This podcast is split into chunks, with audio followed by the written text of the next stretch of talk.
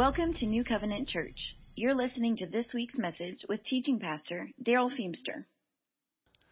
All my brothers and sisters who are veterans, if you've served in the military in any branch, would you just stand up for a moment and let us honor you any time in your life? Thank you. Thank you all. Let, us just everybody stand up. Just everybody stand up. Go ahead. We'll get ready to praise and worship. If you'd like to praise and worship God the Father with your tithes and offerings, we have boxes set up around the auditorium. There's two outside in the lobby as you go out. And if you'd like to have communion, that's also set up on both sides of the stage here and one back by the sound booth. This week, as we get ready to celebrate Veterans Day and honor those who put their lives aside for us for a little while so that we could have the freedoms to be here today, I want you to remember those people and give them honor this week. Father God, thank you for being here amongst us today. There is nothing greater than to spend time in your presence. You make all things possible, and you make all things new. Thank you for this day. In Jesus' name, amen. If you have your Bibles, turn with me to Galatians 5 and then Judges chapter 13. Galatians 5 and Judges 13. We're in a series called Self Control. Does anybody need self control? You think we need self control a little bit in America?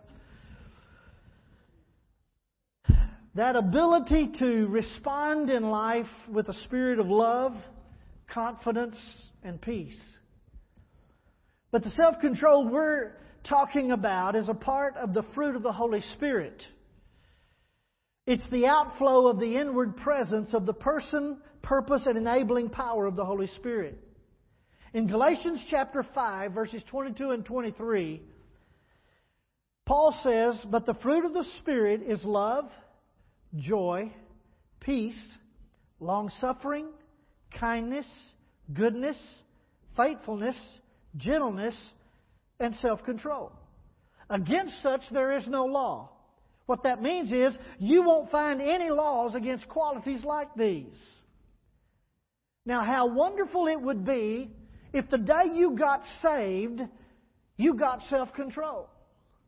Wouldn't it be wonderful if salvation and self control were simultaneous? But they're not. Fruit grows, develops from the life that produces it.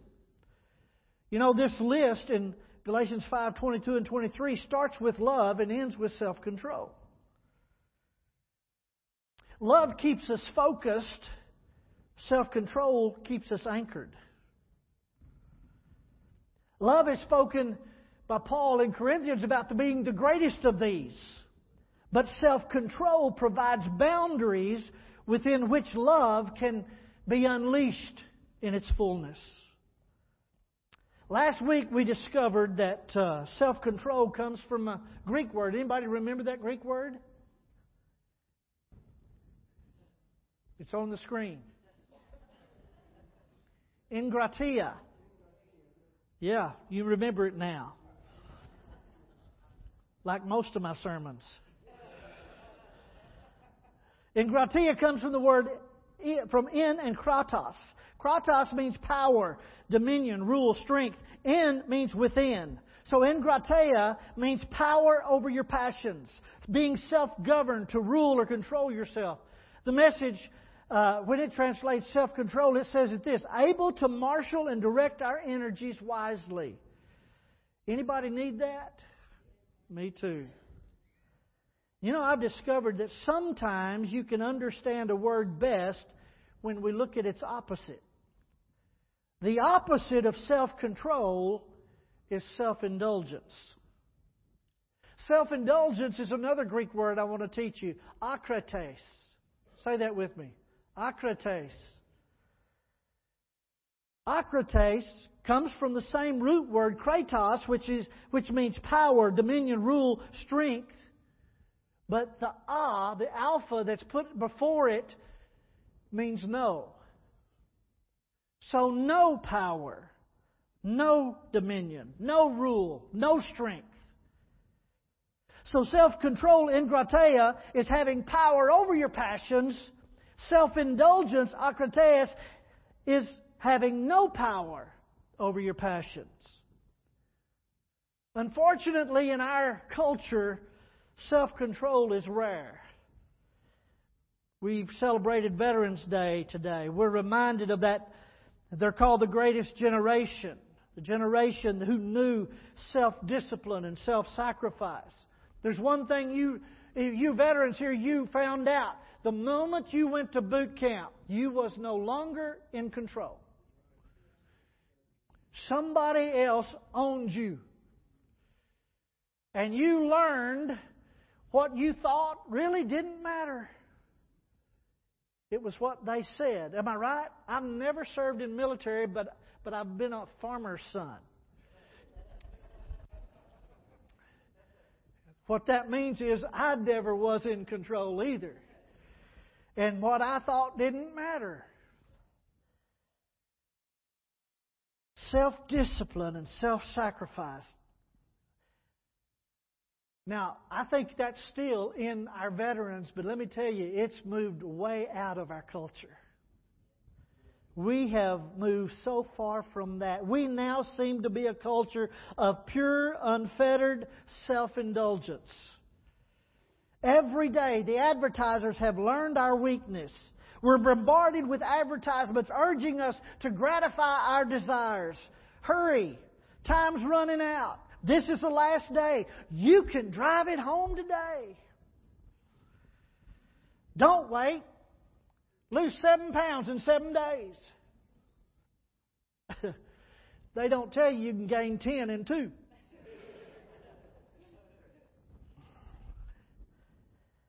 We're a spoiled generation technology, social media has given us instant access to all of our heart's desires and some things we don't need to desire. When you have essentially the world at your fingertips, it's extremely hard to consciously choose wait over the pleasure principle. The pleasure principle, according to psychologist is basically the driving force that compels human beings to gratify their needs, wants, urges, or even whims. This relationship between instant gratification and technology is a two way street, though. The more we're offered instant gratification through our technology, the more we come to expect it. Researchers tell us now that if when you click on something on your phone or your computer, if something else doesn't come up in two seconds, you go on. You can't wait. Not even for two seconds.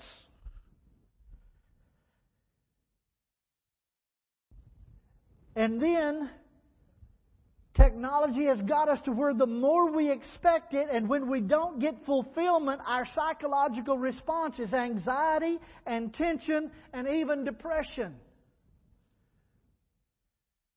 It's not just what we need, it's, it can be our whims. I want an iPhone 12, 5G.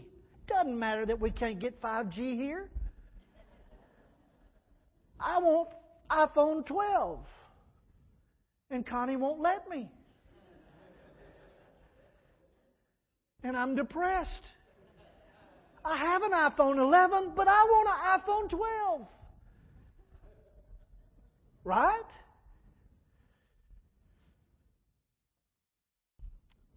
And I heard this statement, and I thought, wow, instant takes too long now.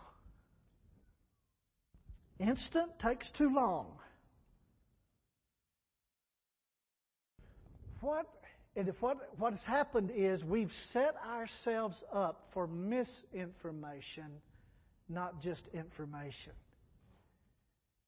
And because we have so much available to us, we take everything in and it all becomes a distraction from the truth God intends us to live in. Listen to me, Christians. We don't realize the danger of distraction in our day. This morning, we're going to look at Samson. Now, Samson, if I ask the kids about Samson, Samson's going to be the strong guy with long hair. When I was a teenager, he was my hero. I could grow hair long. I don't have that problem anymore. But Samson was the last judge of Israel in the book of Judges. His life is spelled out for us in Judges chapter 13 through 16. We know him best because of his hair and his strength. But I want us to look at something because, and it's not, I don't want you to turn there, it's going to be on the screen. Judges 21 25, this was a statement that's used three times in, in the book of Judges. And it says, In those days there was no king in Israel. Everyone did what was right in his own eyes. Boy, that, could that ever be written today? In our day, there's no king in America. Everyone is doing what's right in their own eyes. The reason they did what was right in their own eyes is because there was no king in Israel. And, and if you read the scripture and you know the chronological order of this, there wasn't supposed to be a king in Israel because kings are going to come later. Samuel hadn't come yet. Saul and David hadn't been anointed yet. So why is it saying there's no kings in it when there was no king in Israel?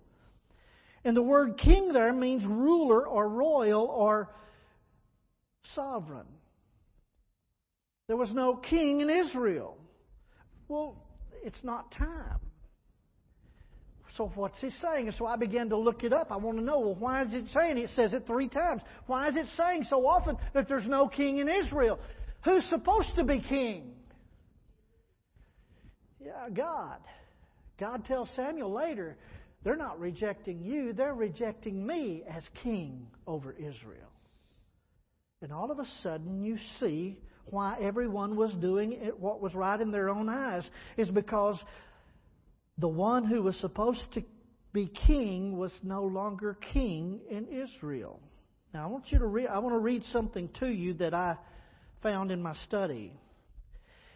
This means at that time there was no outright renunciation of God, no public or blatant atheism, no boastful irreverence. There was a deadlier heresy, namely, God had become a symbol, but nobody was paying attention to him as sovereign anymore, as ruler, as king. Worshipping him, possibly in outward form, but knowing nothing of the subduing and directing power of godliness. Does that sound familiar?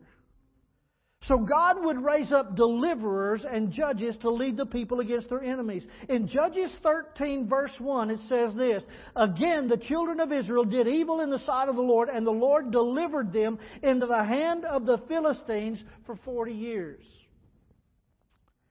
And then God raises up the last judge of Israel. His name is Samson. Samson starts off right. He was born into a family that honored the Lord. His mother was barren, but an angel was visited her, and in Judges 13:7 we know what he said to her. Verse 7 says, And he said to me, Behold, you shall conceive and bear a son. Now drink no wine or similar drink, nor eat anything unclean, for the child shall be a Nazarite to God from the womb to the day of his death. And her husband wasn't there, and so, like most husbands, when we're not there, we pray to the Lord. And Manoah prayed to the Lord and said, Oh Lord, please let the man of God whom you sent to us again come and teach us what we shall do for the child who will be born. He knew, this is his, her, his parents, Samson's parents, the mother and the father both knew they needed the direction of God in raising the promised son. Verses 24 and 25 of Judges 13. So the woman bore a son and called his name Samson. And the child grew, and the Lord blessed him. And the Spirit of the Lord began to move upon him at hard word, Mahane. Is that how you say it? Dan, between Zorah and Eshtaol. Samson was born. Before he was born, he was set apart by God for a special purpose. He was to be a lifelong Nazarite.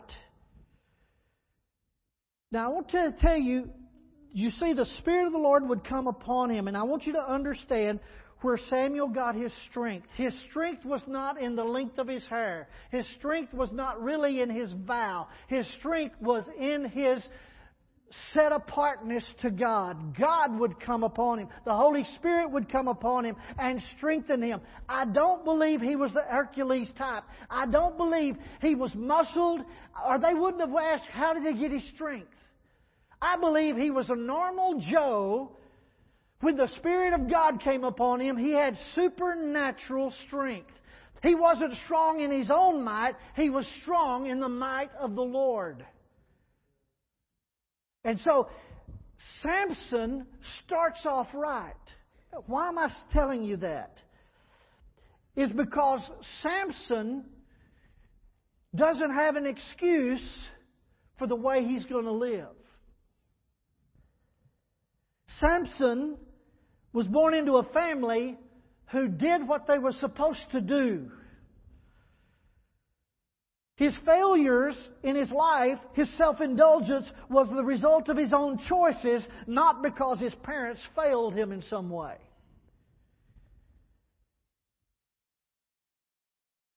And I, what gets me is that his mother and father lived according to the rules with Samson, but then Samson doesn't live according. So, moms and dads, you can take a break. Do it, raise them as unto the Lord, and He will be responsible for them. Children, you have no excuse. It's your choices by which you live. What's a Nazarite? Number 6, 1 through 21, tells about the Nazarite vow. But here, three things specifically. First, the mother was not supposed to do it because she was going to give birth to one who was not going to do it for his whole life. Number one, he wouldn't eat or drink anything from the vine. In other words, nothing having to do with the grape. No wine, no, no you couldn't even t- touch the skin. He couldn't touch the, the leaves of it. He had nothing to do with the grape. No razor would touch his head. And he would not touch anything that would make him unclean, anything dead. His was to be a life of self control, restraint, and personal discipline.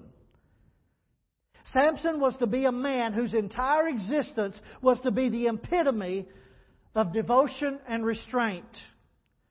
And by all of accounts, because of God's hand upon him, he could have become the Israel's greatest leaders, one of Israel's greatest leaders. Yet he turned out to be one of the worst. Samson possessed immense strength and godly anointing, but he took both for granted. What was given to him for the deliverance of his people, he used for his own personal advantage. Samson was impetuous, volatile, lustful, moody, emotional, and unpredictable. Sounds like a lot of others I know. And he lived practically his whole life out of control. Samson cared about Samson. He certainly was gifted, but he wasn't godly. His arrogance didn't come from his ignorance. He knew all about God and His laws, but he consciously chooses to ignore them. Samson prioritizes pleasure over purpose. And let me tell you, I really believe Samson would have been just a good old boy. He's good natured. He's sarcastic like other people I know. He's full of humor. He, he fought with his wits as well as with his fists. He loved riddles. He loved to tease. He loved pleasure. He loved women. He loved revenge. And Samson, we know, was a he man with a she weakness. We find in Samson an adventurous, foolhardy, passionate, willful man dishonoring and frittering away his God given power by making it subservient to his own lusts.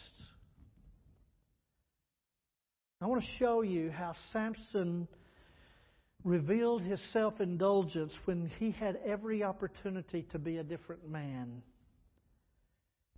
and his blatant disregard for what God intended. First of all, his disregard for his people. Samson goes it always says in Scripture down. It was actually north of where he was. He goes, he goes down, he goes north to the Philistines, to Timnah, the, the vineyards of Timnah, and he finds a, a woman that pleases him. And so he wants this daughter of the Philistines to be his wife. In Judges 14:3 it says this, then his father and mother says to him, "Is there no woman among the daughters of your brethren or among all the people, all my people that you must go and get a wife from the uncircumcised Philistines?" And Samson said to his father, and listen to me, this is where you see where his heart is. Get her for me, for she pleases me well. Get her for me.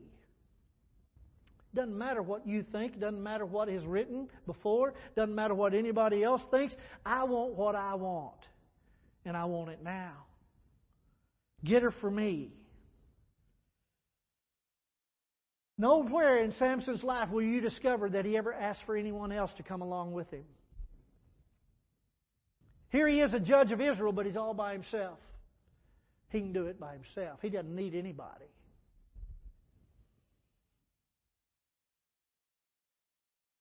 His disregard for his own people. God had put him up to be a leader. He'd put him up, set him up to be a deliverer. And it just looks like he doesn't care about his parents, he doesn't care about his people. Number two, disregard for his vow. Now we we know the stories about how proud, whatever strong Samson was.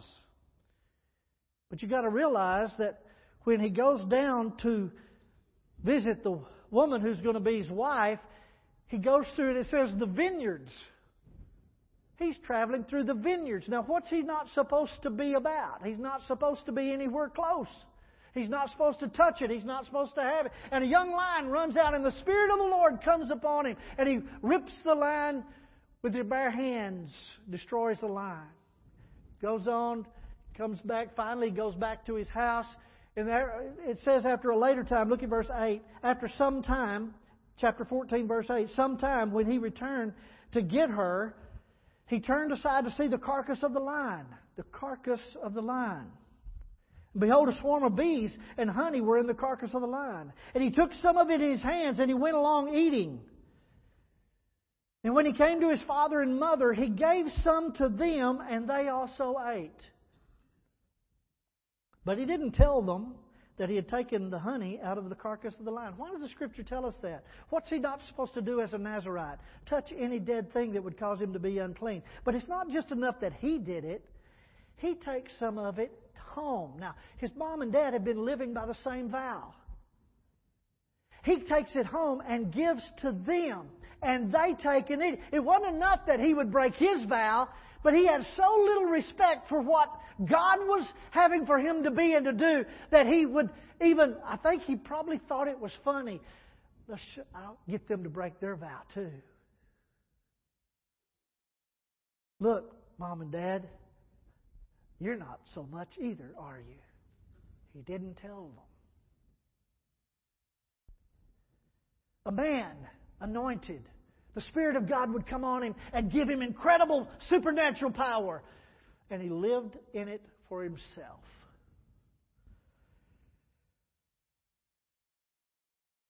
Disregard for God's purposes. Every battle, and I'm not going to go through them because time's sake, but every battle he got in, he wasn't delivering Israel, it was for his own revenge, his own anger, his own sense of justice. He just totally disregarded. You know, his battle with the Philistines wasn't to deliver Israel, but to avenge his own anger. He killed a thousand with the jawbone of a donkey. Multitudes. I mean, all his prowess, everything. The Holy Spirit would come upon him, but he used it for his own purposes. And then his desire for women. Sexual immorality, a harlot in chapter 16. Then finally, Delilah. Samson's weakness for women ultimately resulted in a fatal attraction. And here's what I want you to hear if love is blind, lust is twice as blind. Samson could conquer a thousand men with the jawbone of a donkey, But he couldn't discern and subdue one woman. Delilah was the death of him literally.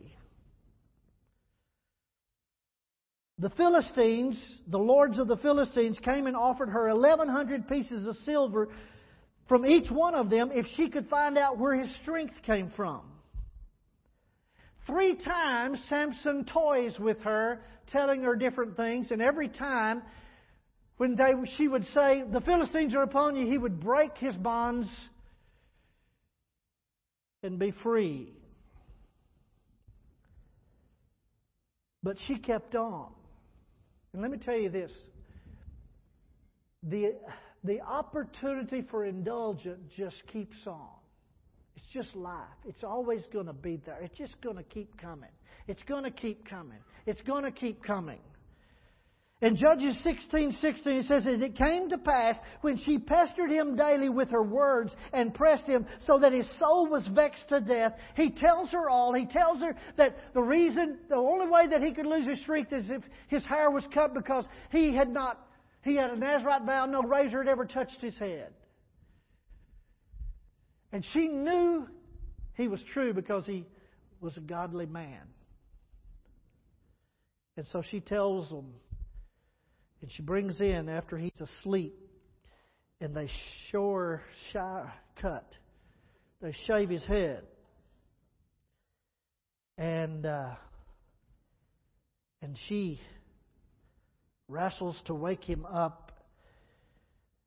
And there's the saddest verse I believe in all of Judges in verse 20 of chapter 16. And she said, The Philistines are upon you, Samson. So he awaked from his sleep and said, I will go out as before at other times and shake myself free. But he did not know that the Lord had departed from him. The Spirit didn't come. Some say, well, is he's broken? No, it was his blatant disregard and taking the Spirit for granted and his strength was gone. And what Samson found out, apart from God, he's just a weak man. Have we figured that out yet?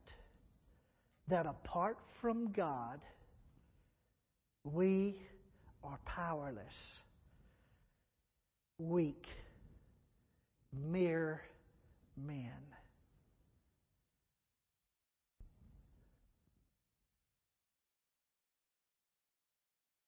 Samson's captured.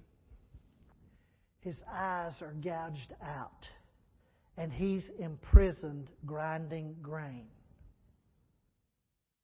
I want you to get this picture. The divine deliverer of Israel is blind, bald, bound, going in circles before the enemy that he was to defeat. You, rem- you just get the picture. You remember you saw the, the grinding stone, and you'd have a long bar, and a, a, a donkey or a horse would be pushing this or pulling this bar. Here's Samson, the deliverer of Israel, going in circles at work for the enemy. All because he lived by the self instead of by the Spirit. Judges 16.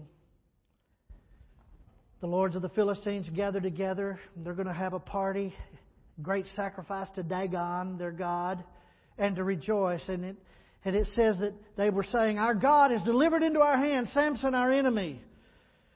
And so they called, they said, Call for Samson that he may perform for us. So Samson has gone from a deliverer to a performer. Now the temple was full of men and women, and all the lords and the Philistines were there, about 3,000 men and women of the elite of Philistine. They were on the roof watching Samson perform. In Judges 16:28, then Samson calls to the Lord. Isn't it amazing? Then Samson calls to the Lord then. saying, O Lord, O Lord God, remember me, I pray. Strengthen me, I pray. Just this once. How many times have you ever prayed that? Lord, just this once. Remember me just this once. I won't ever ask for nothing else. Just this once. And don't you see, even when he's he's getting his heart right, but it's still not there. Because this is what he says. Just this once, O God, that I may with one blow take vengeance on the Philistines for my two eyes. He gets a servant to station him between the pillars, and you know the story. I hope you do. If you don't, read Judges 13 through 16. And after the prayer, he pushes with all of his might. He pushes with everything that's in him, and he pushes the breaks it, and the the roof, the and three thousand supposedly uh, are killed. And it said that more were killed in his day of his death, and Samson's killed too in the day of his death than in his life. Now we think, wow, more were killed in his death than his life. No, God intended him to be a deliverer all through his life. And it comes to the end. And yeah, he takes out the elite, but he takes out himself. He lived a life of self indulgence. And here's the thing but God still allowed him to be a deliverer of what he purposed. You're talking about grace. Grace that would stand for a man who always stood for himself. And he's listed with the heroes of faith in Hebrews 11:32.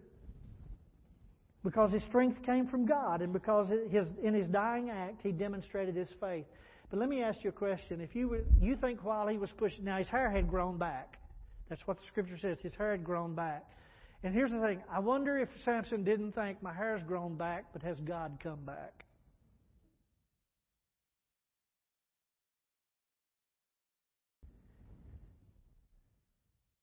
And he pushed, and God delivered. He was a man of faith because in his dying act he demonstrated his trust in God. But let me just say this God used him, but it was almost like in spite of him. There's a lot of people that are praying, God used me. God, you know, I want to walk in your purposes. I want to but we're living in self indulgence and we expect God just to continue and we take it for granted what He's given us. So, what's the lessons? What can be learned from Samson? Number one, self indulgence robs sensitivity to the Holy Spirit. He didn't know when the Holy Spirit was no longer present. Self indulgence will rob you of sensitivity to the Holy Spirit. Number two, self indulgence will sap us, sap us of spiritual insight. He was blind long before his eyes were gouged out. He couldn't see what God wanted to do, he could only see what was about himself. Number three, self indulgence is never satisfied, it's a never ending cycle. Listen to me. The world offers you something, and when you get it, it's never enough. It's never enough. Doesn't matter how much you can write, how much money you can get, how many properties, how much stuff. The stuff is never enough. Because it's never meant to fulfill. It's only meant to put you in bondage. The next thing, the next, the iPhone 12 5G.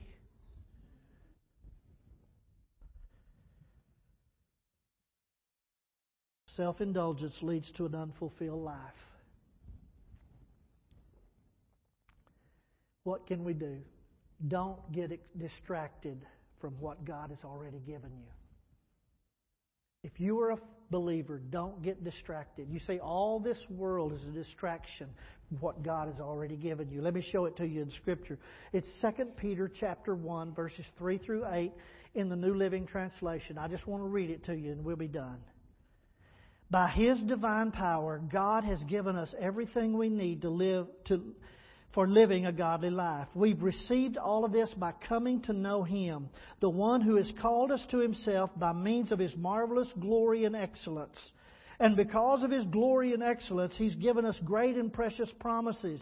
These are the promises that enable you to share His divine nature and escape the world's corruption caused by human desires. In view of all of this, make every effort to respond to God's promises. Supplement your faith with a generous provision of moral excellence and moral excellence with knowledge, and knowledge with self control, and self control with patient endurance, and patient endurance with godliness, and godliness with brotherly affection, and brotherly affection with love for everyone.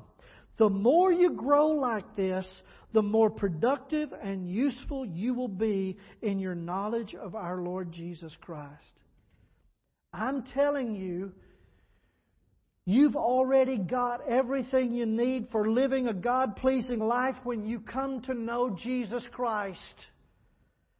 The decision is will I live by distractions in the world or will I live by my devotion and by devoting myself to know, hear, and respond to Jesus Christ? The Holy Spirit is present, personal, and powerful to empower you to grow up into the full expression of the life of Jesus Christ. The choice is whether you will do it.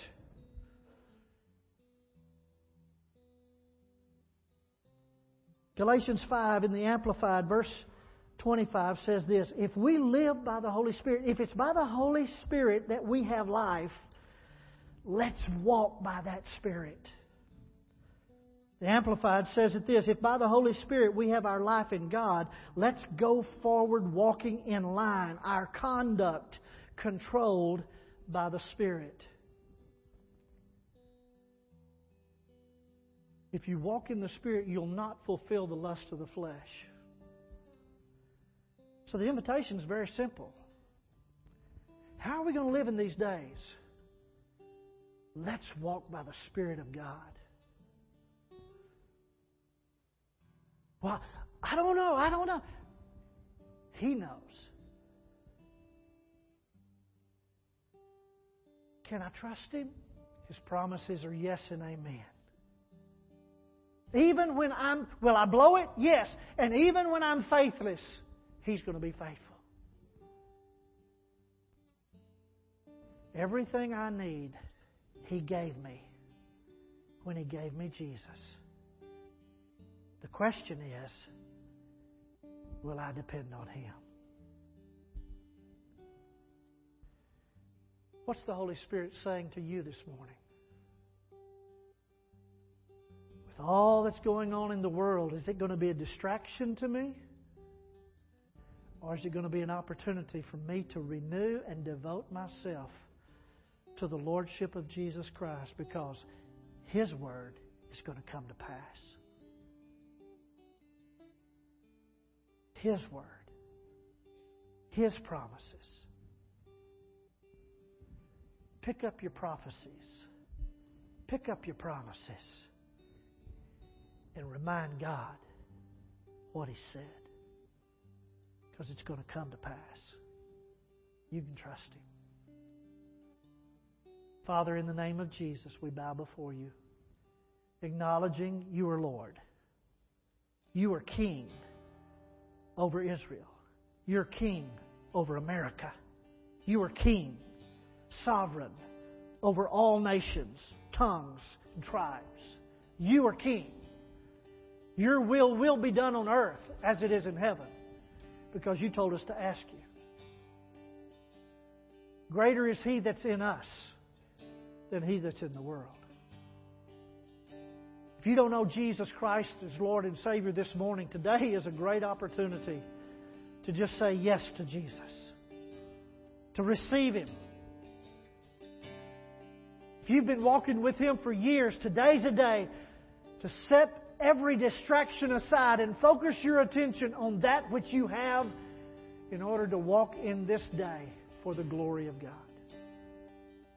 whatever the Holy Spirit is saying to you, I just ask you to respond. Say yes to Him and watch what He'll empower you to be. As Brandon and Amanda sing, we invite you to respond. The ministry team's here available. Would you stand together with me?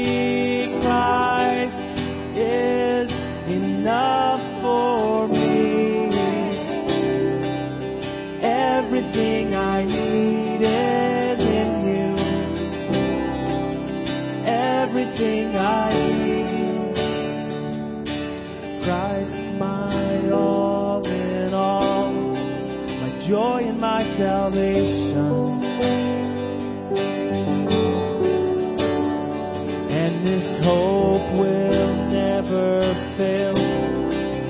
Heaven is our home.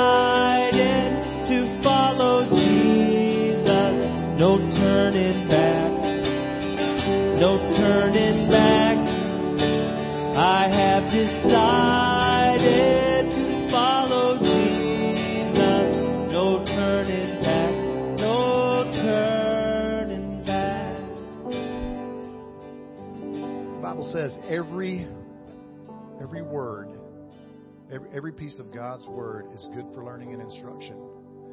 And the story today reminded me so much of my own life because Samson was raised up as a Nazarite. He had a chance to start clean, to, to have a, a pure life. And I didn't have that start. But when I invited Jesus into my heart, I did start off in that Nazarite life because God came in and made me clean. He made me new, just like He did the rest of you. Well, then life got going and I got distracted and I ended up drop, walking in circles, doing the daily grind, and all of my effort went to feed somebody else. Samson was grinding grain and he didn't get to eat the bread. He was grinding, grinding grain for somebody else. That's kind of where I ended up, it seemed like, because I wanted the bigger, better things, so I went into debt, so I needed to make money so I could make my payments so I could get more stuff. And you see the cycle. I, I hope you're not living it. I did. It wasn't good. But that daily grind going around in circles, it, it just gets you numb to everything that's going on around, and you, and you just put your head down, you keep going, and the next thing you know, you're really tired, you don't have anything. A daily decision when you wake up every morning to follow God and the path and the journey and the purpose that He made for you will put you on a path to God level provision, not my level provision. The provision not only for money and finances in your life, but provision for patience and peace and love and kindness and that self control that Darrell was talking about. Every morning when you wake up, ask God, show me what you need me to do today. What am I to be about? Who do you want me to talk to? Who do you not want me to talk to today? Father God, thank you for your provision.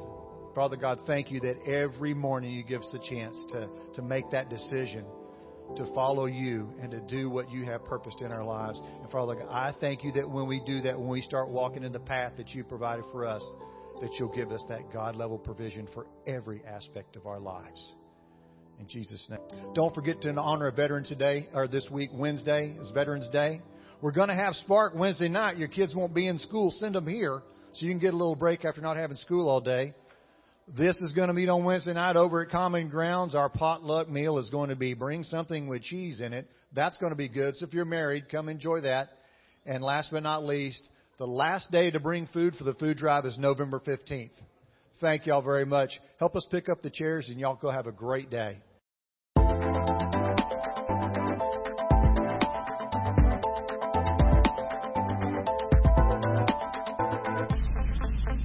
Thank you for listening to this week's message.